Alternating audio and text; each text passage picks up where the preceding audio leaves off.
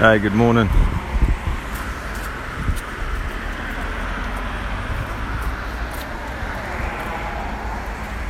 So there is um,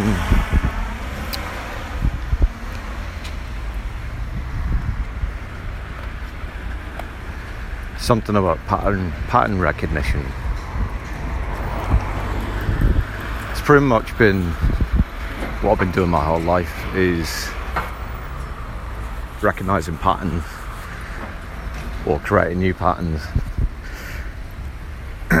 or fixing fixing existing patterns. It's not really fixing it. It's um, just kind of getting things back on track, getting back in back in sync.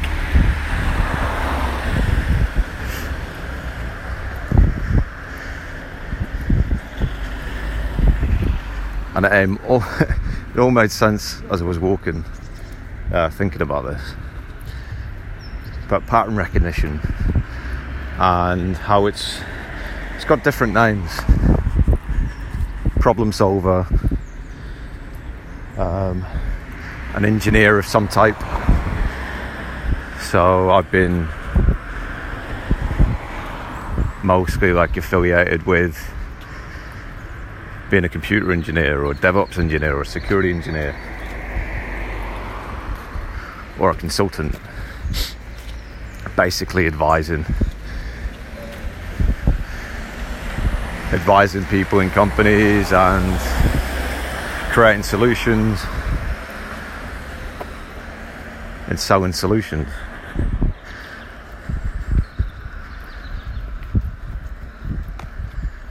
The thing that I recognised is, whilst every problem it might look similar, say if say if two websites are having speed issues, you know they've got problems with page loading. You could come up with a solution, right, that speeds it up, and you deliver that same solution to both companies it might work okay for one company, they do see a speed up, but the other company may still see problems. So that's kind of that's kind of what I do where I come into it. I identify the actual problem because the slowdown, the loading of the website is just it's just a symptom of something it's not always going to be the same cause. And say if you just compressed the website or put a proxy in front of it and did compression that way, whilst it's going to make the website load quicker because you've made it smaller, you made the website smaller. So it's transferring less data. It's transferring the same amount of data, but it's transferring it in a smaller package.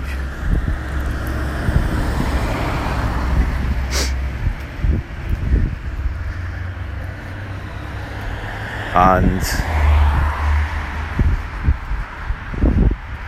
it, it doesn't fix the problem. It just masquerades it. So I've worked with companies at like different ends of the spectrum. I've worked with companies that are really highly tuned. Like uh, every single aspect of the page or web services have been like tweaked to the performance tune to the maximum, right? There's very little else you could do. And that's where you would put proxies and things like that. Proxy is just like a middleman, it's uh, delivering the website on behalf of something else. Like a smaller, it's giving you a smaller version in terms of size, but it's it is the full the full site. I don't know why I'm talking about that, but don't want to get too technical, but that's that's pattern recognition, right? Identifying the identifying the underlying pattern is pattern recognition. That is the that's why people get paid a lot of money for doing that kind of thing, right? Now anyone could come along and say, "Ah, yeah, your website is slow." Just put a proxy in front of it. That's not really solving anything, and most people who know about proxies or compression or anything like that could could do the same thing. This is not really not really recognizing the the pattern or the problem.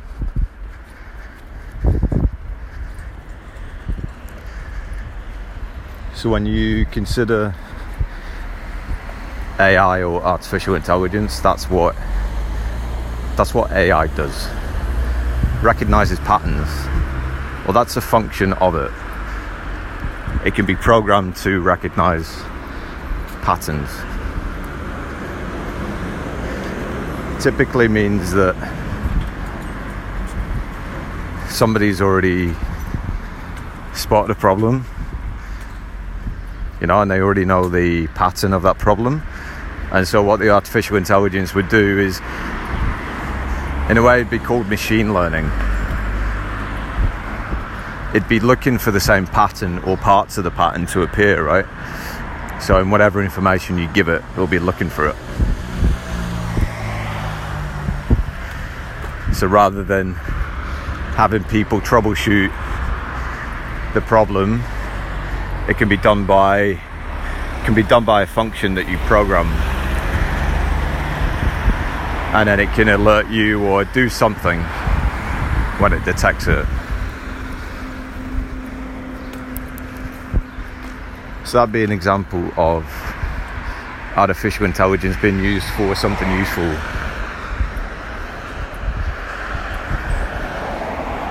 It means that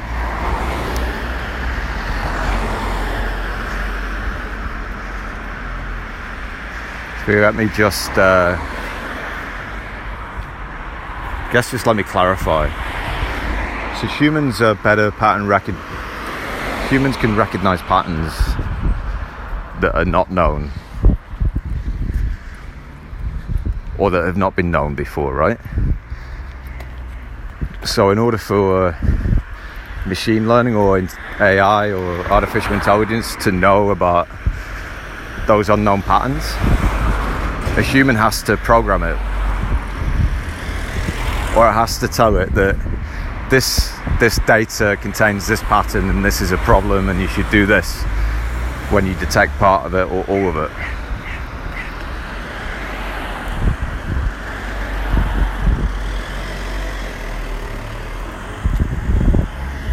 That is that is essentially what AI is. It's whatever you program it to be. and it goes off looking for patterns or partial patterns or intersecting patterns. That, that's it's looking for, right? It can't just. Uh, it's not human. It can't recognize patterns in the way that we do. You could try and program it to, but there's no you need some sort of criteria to to measure it by and I don't think unless you program the criteria into it by which case you would have to know the patterns already you it just it wouldn't be possible but then again maybe it is possible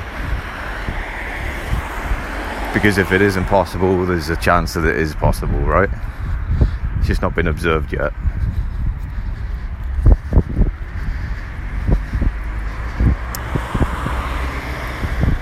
But if you consider the uh, public or the, the technology that's available to like consumer technology,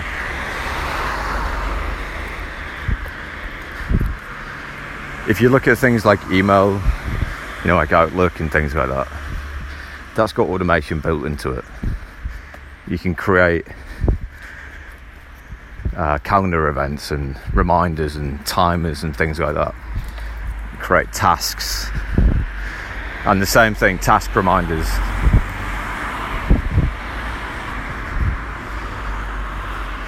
So those things help you so that you don't have to keep everything lodged in your mind or in your head. You don't have to keep that at the front of your mind to remind you what you need to do because there's going to be so much other stuff that you're going to cram in, right? All the other work and all the uh, all the other drama. So those kinds of tools and Outlook and the calendar and tasks, the kind of um, exp- it's for an expanded lifestyle. It's like for all these distractions and all these other things that you might need to keep fresh. You know, like you did what in that latest episode of the soap opera kind of thing.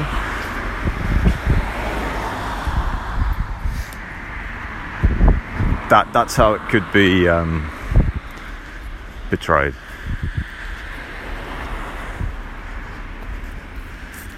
It could also be portrayed as, uh, you know, enabling companies to share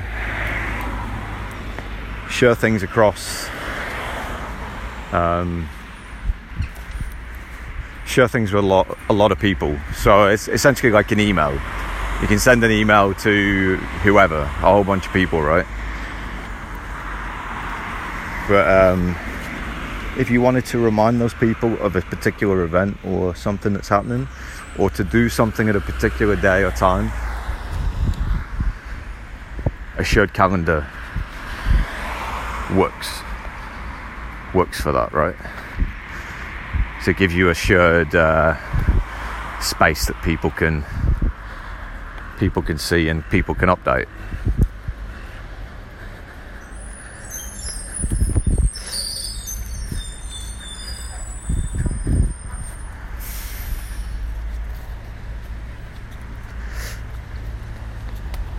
So in terms of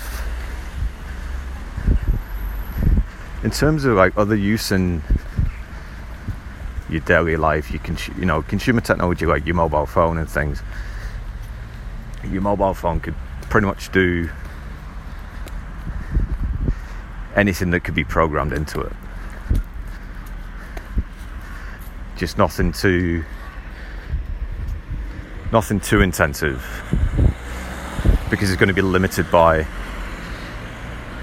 the hardware the type of phone it is, what other applications are running.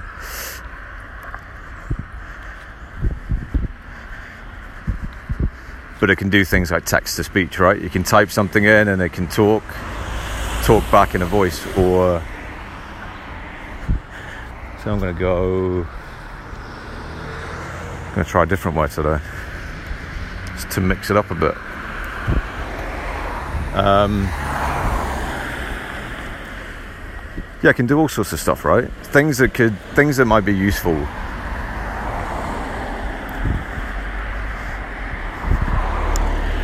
You know, like learning a language. You can get the entire codec of a, a language on your phone, like different sounds and stuff like that.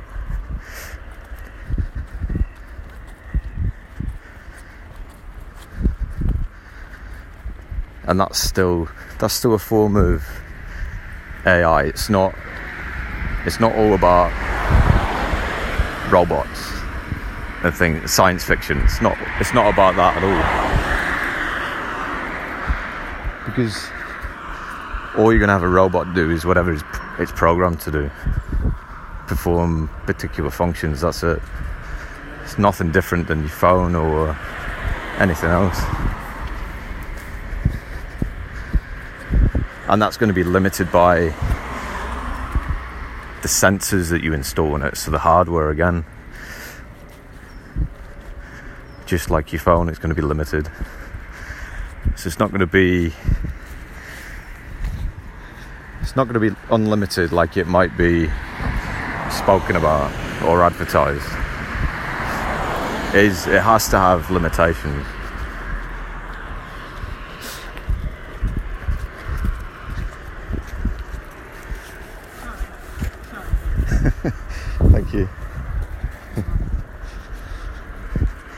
yeah, it's not going to be unlimited. It has to has to be limited in some way. It's typically typically by the hardware it's running on. So a bit like the sensors, the like your phone has got was it like an IR sensor or something and all sorts of stuff. So it knows when you picked it up, it knows knows how much light is uh, like ambient light is around you. And then that feeds into applications or software and it says to adjust the screen brightness based on certain thresholds. So that's all it is. Pattern recognition. Once the sensor value is over a certain amount, do something. That's it.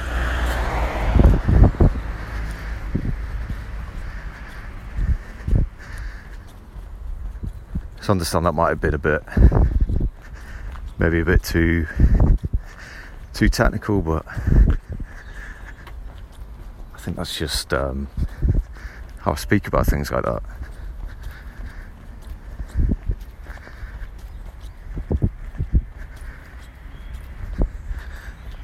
And I guess just uh, speaking in general terms, just like that, with no, I'm not filtering it, I'm not doing anything with the information, right? It's just as it is. It may come across easier.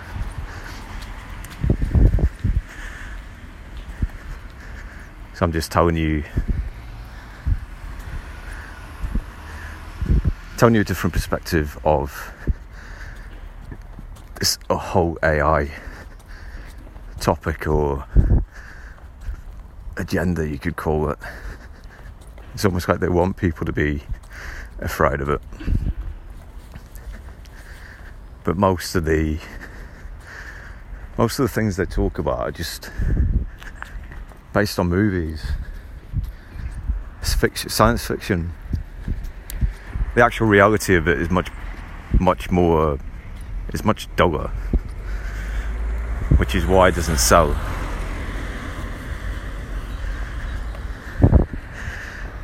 Like, I mean, look at the thing with Elon Musk landing his spaceship, uh, landing his rockets. So he can fire a rocket up and then he can land it again. Must have cost billions just to figure out the uh, correct software and variables to use, correct thresholds.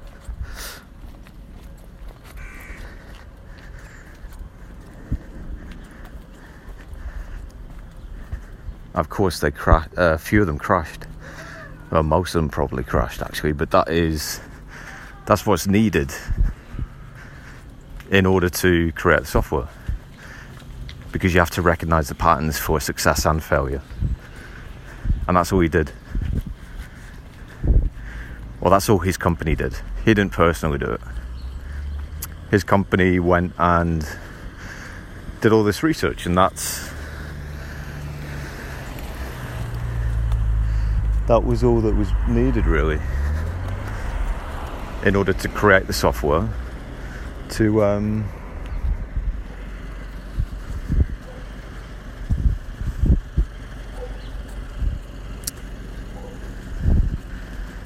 to create the software to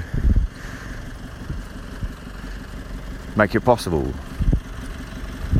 Because he was they they essentially created a new pattern. This is how you launch. This is how you launch and land a rocket of this size at this velocity. In all these different parameters. That's how. That's how they did it. So they created a pattern and then tested it repeatedly until they got the pattern right. But obviously, they, they know that there's a possibility of failure.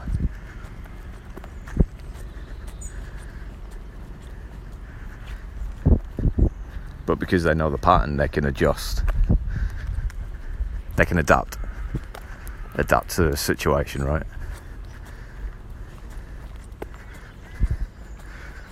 So yeah, these, these things like that, like NASA never had anything like that, right? Landing a rocket on a a floating a floating pad. It's all a bit Hollywood. It's not um like yeah, okay, they, they say it's to reuse the rockets, right? But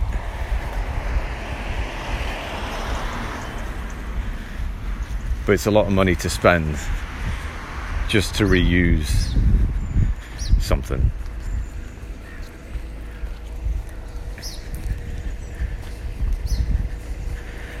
But I guess I guess that's just the way that they wanted to do it. It also makes a good marketing um, marketing gimmick, right? Because it gets people interested.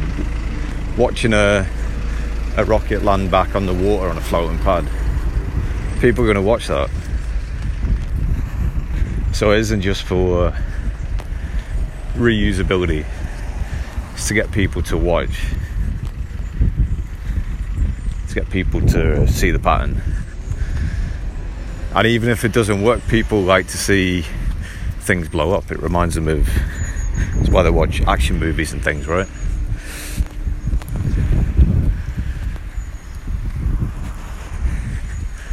So it doesn't matter if it's a success or a failure. I mean, in reality, reusability I don't think is the top priority. I think it's more to get people to watch it, to believe in something.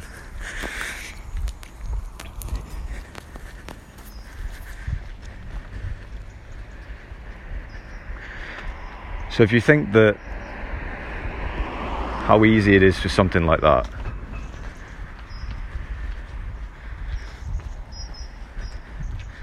To become uh, um,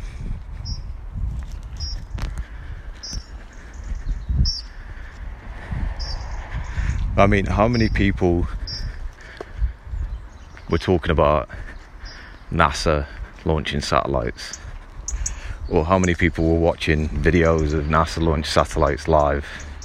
Probably not many. Probably mostly like enthusiasts, rocket or space enthusiasts, right? But now they've kind of got a captive audience in uh, in the youth. Just by virtue of creating this gimmick, this marketing gimmick oh look how we can launch a rocket and we can land it back on a floating pad on the water. That gets people's attention. And you don't have to even be interested in space or rockets. It's just like an action movie or a or a video game. You're just watching to see if it's going to blow up or not. So they managed to capture an audience in that way.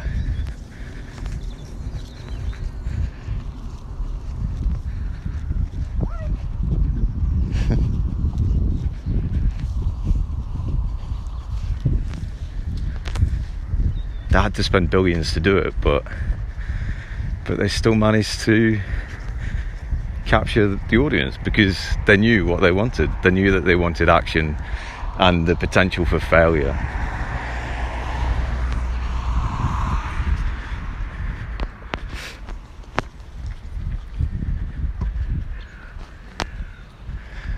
Because a lot of these a lot of these technological quotes advancements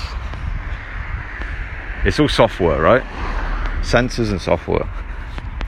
It's emulating the human except humans are far superior pattern recognizers.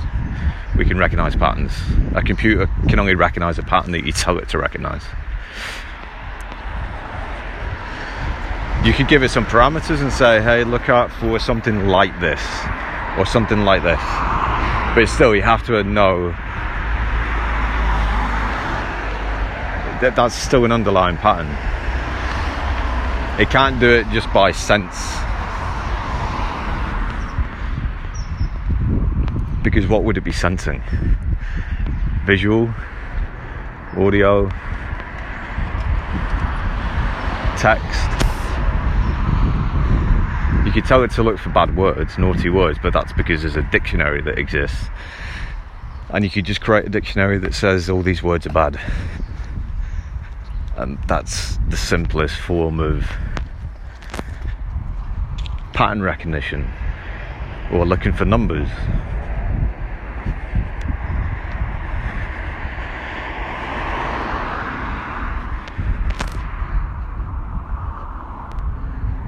So, when it comes to pattern recognition, humans outdo computers every time because we can identify things that are not known yet. There's talk about quantum computers and stuff, but I was talking yesterday about physicality and non physicality. How can something non physical exist in a physical, or how can it be measured without it becoming physical?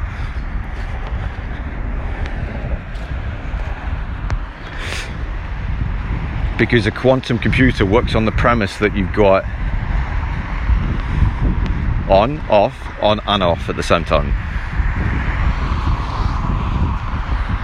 And when it's measured, that is th- that's the observation. That's physicality. So if you're measuring it, you're measuring it in physicality. And if you continue to so in a way reset it reset the state. You're not. It's a different. You're reading a different state.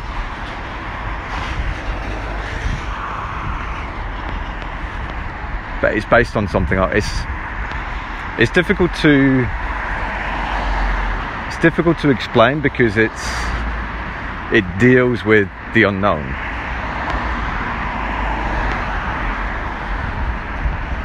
And I think our brains, in terms of thought, are more wired for the knowns because we're looking for threats, right? Now, you could say all the things that are unknown are threats, so that, that might be why you would um, not consider it. You might just say that anything unknown is a threat. But it's not. Anything unknown is where all the th- where all the desires and things that you want are going to come from. That's the unknown. And it's the degree of possibility that makes it possible.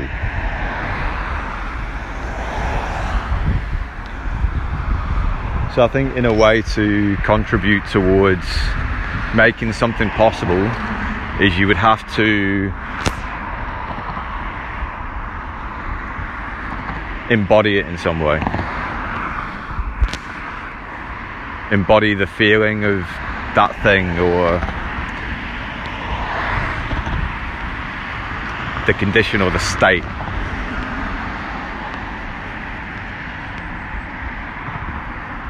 It's not going. I think a lot of people think of manifestation and manifestation being something just magically appears at some point. It's more um, it's more a case of something unwinding. So that there might be several steps in between towards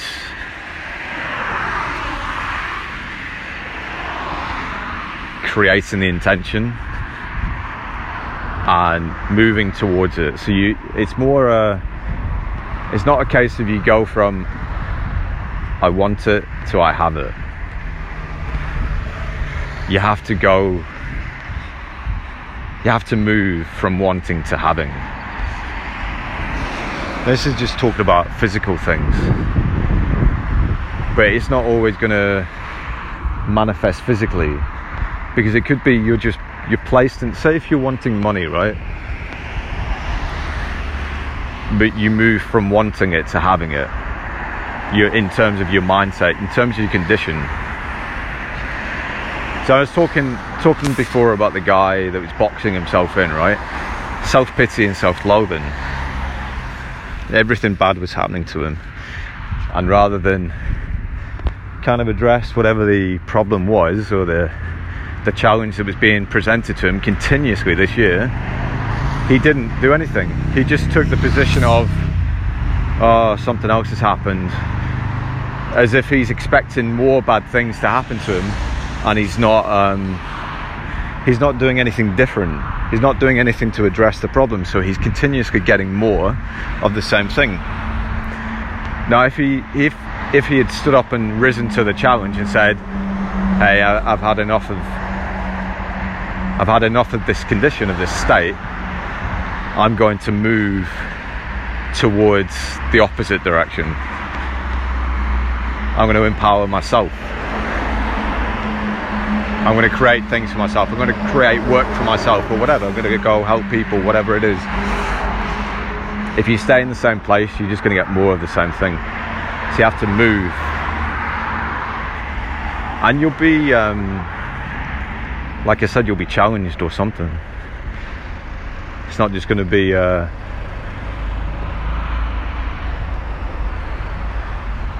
it's not just going to be, oh, hey, here it is or it's not going to be a case of oh no you can't have that there has to be there has to be a move in energy there have to be has to be some sort of exchange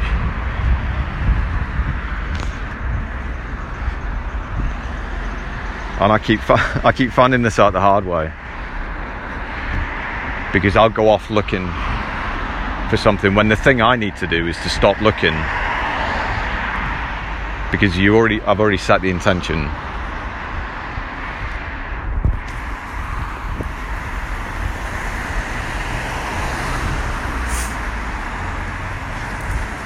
And all I need to do is to follow the things that are appearing.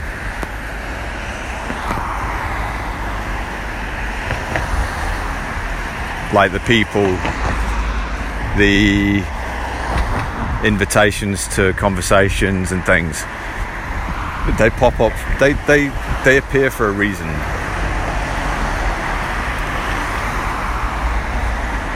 And you'll feel you'll feel what you need to get involved with what you need to connect with or what you should be doing. You'll feel that and once you start moving then the things start to the conditions start to change around you because you're creating a better I would say let, us assume that you're, you're self-pity. You'd be if you're moving in the opposite direction you're going to be creating a less pitiful existence. You're going to be more more self-confident more assured and doing things to improve your situation rather than what's currently happening and, and doing nothing. And just wallowing in in the self-pity because that's that can be comforting for some people but it's the comfort that you need to move away from Because, like I was saying yesterday, when um, when I was stuck in, when I was in my routine, everything was kind of kind of stagnant. I don't really know.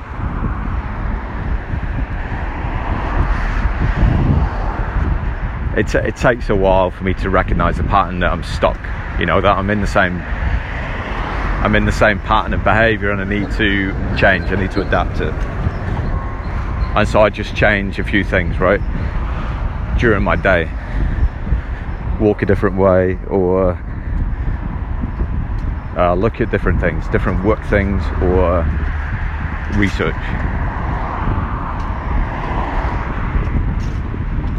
that's how you expand. When you're stuck in the same circles, it's the same, or it could be the same energy. There's got to be a constant, constant shift. And so after I did that, then I noticed things starting to change. And that I felt I felt better I didn't feel as stuck. And then in the last few days I've noticed these patterns of people appearing again. And I'm trying to figure out if that is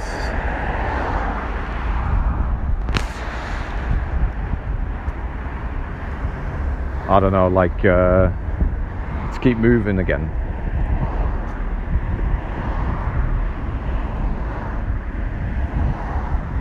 You know, it's kind of like uh, I don't know. It's almost like uh, showing you that this is the pattern you that you're stuck in a pattern, right? It's almost like presenting you with it because you're seeing the same people every day in different places. But it's uh, familiar, familiar, familiar. it's familiar. Can't say that. It's familiar.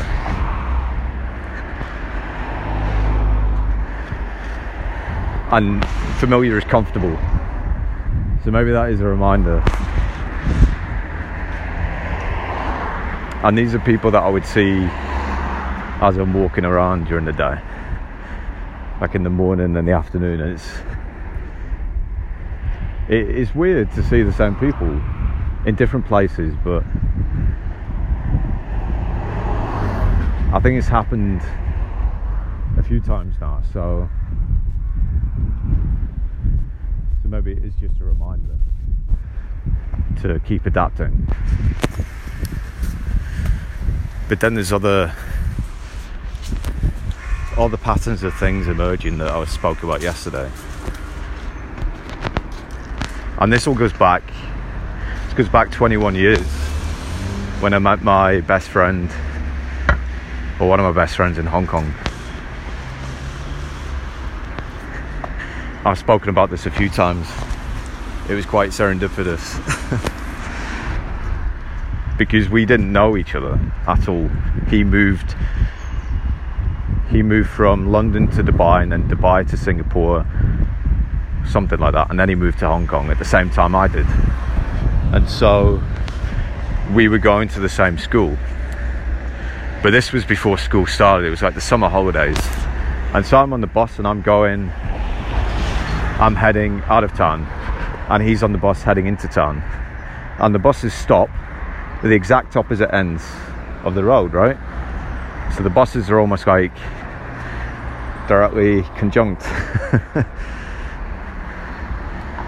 and being in Hong Kong, it's not difficult to spot uh, minorities. So people that look like me. Because he was from, he's originally from London. And it was only years later that we actually spoke about it. That we were like, oh yeah, I remember seeing you on the bus. And he remembers seeing me on the bus, and he was with his brother, and that's how I remembered. Well, that's how I identified it was them. Later on, after we'd been friends for a while, for a few years, the fact that he was with his brother. So all that happened and then and then when we started we started at school we just happened to sit down next to each other in like the opening assembly. So this is where like everyone would meet kind of thing. As we started talking. We had same interests and all that stuff right? Came became really good friends. And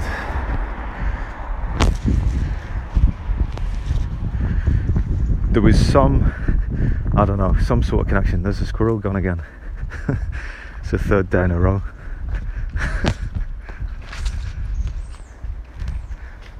How weird's that? Run. He's running in the same direction. And he's got a knot again. Um, yeah, there was a connection between me and him. Like we were, it's weird to describe. We were like opposites. He was quite extrovert. I was quite introvert. But then things would reverse in certain situations. He'd be quite introvert. I'd be quite extrovert. It was weird. And we both knew what each other were thinking, kind of thing. That that's the only way I can explain it.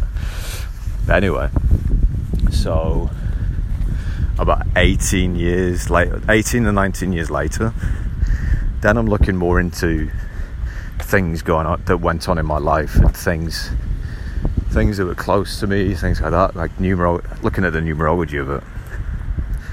And we share the same same numerology, number 74. I've not found anyone else in my life that has that.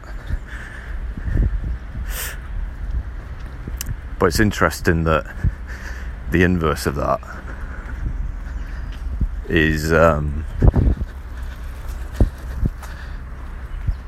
I found it found it everywhere. All the people that I get on well with um, share the same interests. All have the number 47. All of them. And there was one or two two aspects I saw in astrology that pointed towards this. And it was the node placement and the ascendant and descendant. It's always either the inverse node placements, so they have they have what I would be aspiring to. So typically these are Aries people in sidereal or uh, ascendant Scorpio, ascendant Libra. All the, all these people have had like a profound impact in my life.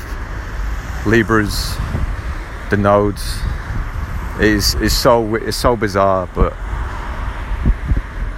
I've done um,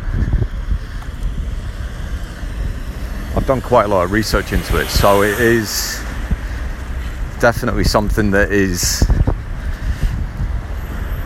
it's an expression of something. It's an expression of some connection. That's the only way I can describe it. I have some we me and these people share some sort of connection. We share some sort of connection. That's, that's the only way I can describe it.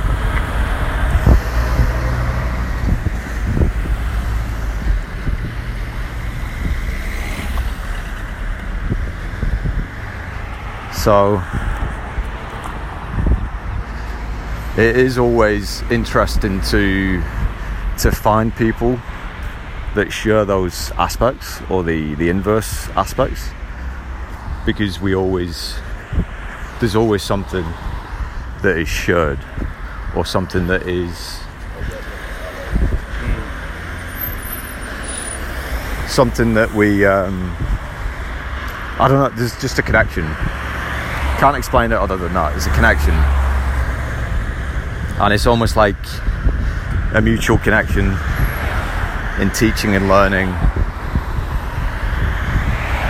Especially with the node placements. If it's the inverse of your nodes so your north node is the south node and their north node is your south node then there is something for both of you to learn.